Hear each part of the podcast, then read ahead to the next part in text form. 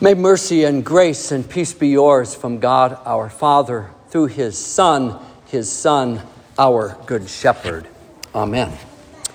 Over in Africa, the goal is to see the big five, the big five game animals, seeing in the wild five of God's creatures that most of us have only seen in a zoo. What are the big five? I'm glad you asked. The elephant, the black rhinoceros, the Cape buffalo, the lion, the jaguar. I did not see a jaguar, and I did not see a rhinoceros. But they're all magnificent. So when I was with the May family exploring at the Masai Game Reserve, that's what we were looking for, as well as numerous other creatures. So, is there a big five in the Bible?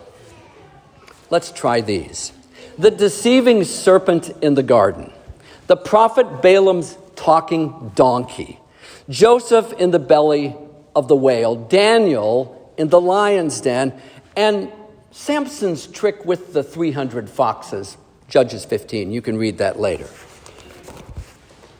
But none of these are the animal that is before us this morning. May the Holy Spirit give us expectant hearts and attentive ears to ponder and to hear God's word of law and gospel with this theme a calling and leading shepherd, hearing and following sheep. People God dearly loves. If I would have chosen the animal for Jesus to use to describe us, I would not have chosen sheep. Would you? I'm not telling you something many of you uh, already know. Sheep are stupid, they're stubborn, they're curious and easily distracted. Sheep are dependent, but they try to go off on their own. They are prone to get into trouble and can't get out of it by themselves.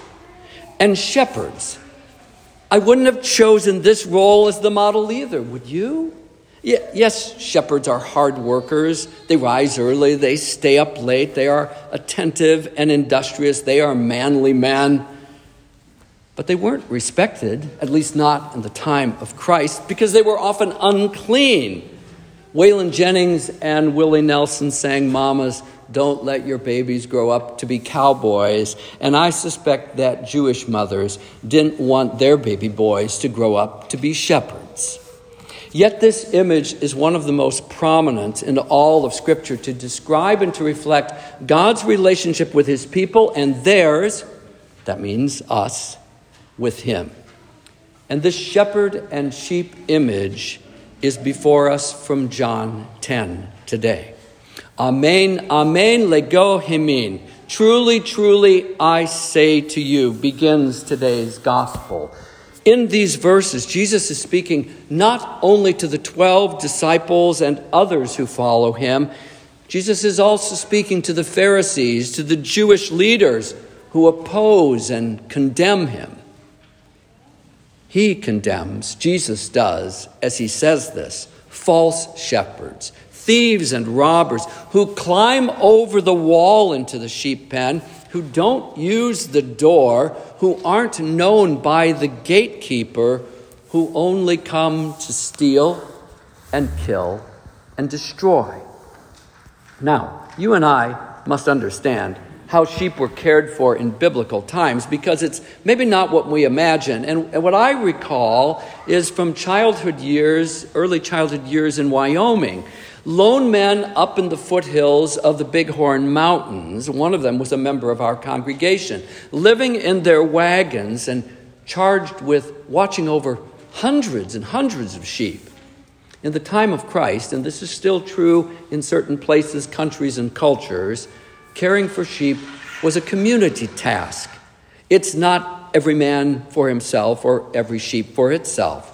The sheep were held in a sheepfold on the edge of the village, and different shepherds would take their own part of that larger flock out to graze, returning the sheep to the pen at the end of the day or perhaps after several days to that safety in the village sheep pen.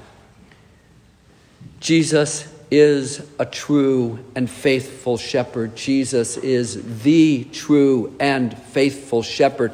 He is the door by which his sheep enter the kingdom.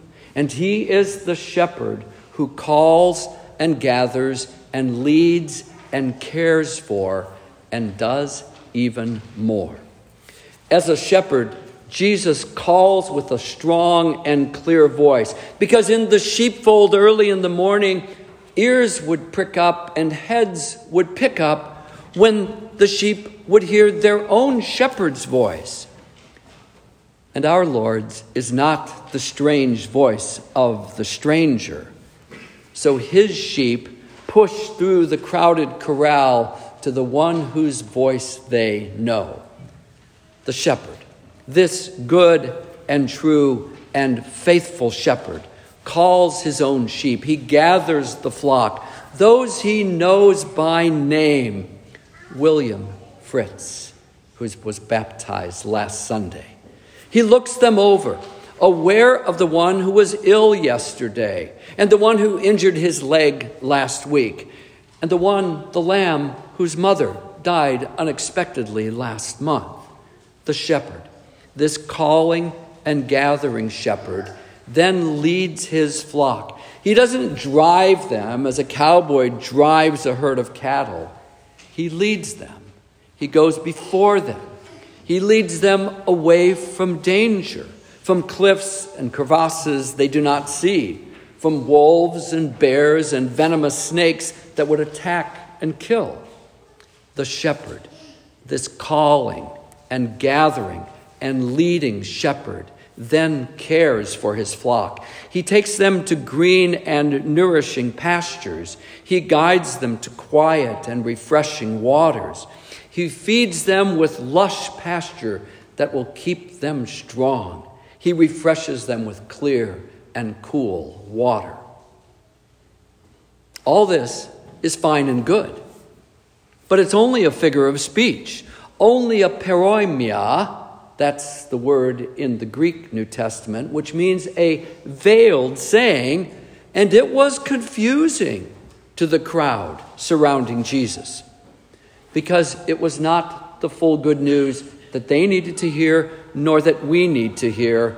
Until we hear the Good Shepherd's voice, I have come that they may have life and have it abundantly. I'm going to continue in John chapter 10 to these words of our Lord Jesus from verses 14 and 15. I am the good shepherd. I know my own, and my own know me. And I lay down my life for the sheep. The shepherd, our shepherd, our good shepherd, does more. Yes, he calls, he gathers, he leads, he cares, and he feeds, and he dies. Jesus will do all and everything it takes to serve his sheep he will even lay down his life so that his sheep will live. Simon Peter was there when Jesus spoke these words, and Peter heard more words directly from Jesus in those 40 post Easter days before Christ's ascension Feed my lambs, tend my sheep, feed my sheep. It's no surprise then that the Holy Spirit uses the Apostle Peter to speak God's word to the early church and to the church today. In our epistle, Peter describes the suffering servant and the silent sheep of sacrifice from Isaiah 53, writing this in verse 21 Christ suffered, though, in verse 22, he committed no sin. And in his crucifixion, verse 23, he did not revile in return, but prayed for the forgiveness of those who betrayed and mocked him. Then in verse 24, this clear and strong gospel proclamation. He himself bore our sins in his body on the tree, that we might die to sin and live to righteousness. By his wounds you have been healed. For the shepherd, the good shepherd, is also the lamb God provides.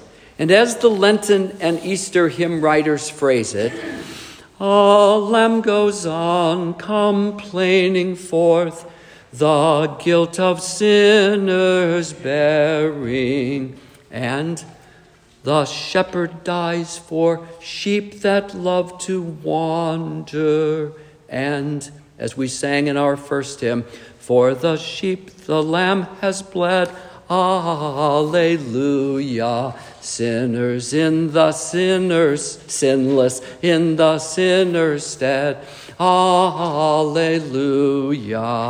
And here our true paschal lamb we see, whom God so freely gave us. See his blood now marks our door. Faith points to it, death passes o'er. Alleluia. Now, by Spirit breathed faith, we are hearing and following sheep. We are those who hear the voice of Christ, the Good Shepherd. We are called by name in holy baptism. We follow him in faith. We are fed by his strong and saving word. We are guests at his banqueting table. We follow trusting where our Lord leads, to his cross of complete and certain forgiveness, to his open tomb of victory, for the Good Shepherd has proven that he is stronger than the grave by his promised third day triumph. We follow throughout our journey of faith. When we wander, he seeks us and calls and even carries us back when we are wounded by sin and sorrow and sickness, He cares for our injuries with the overflowing oil of His promises to heal and restore His redeemed sheep. So we confess and we proclaim The Lord is my shepherd, I shall not want. In the name of the Father, and of the Son, and of the Holy Spirit.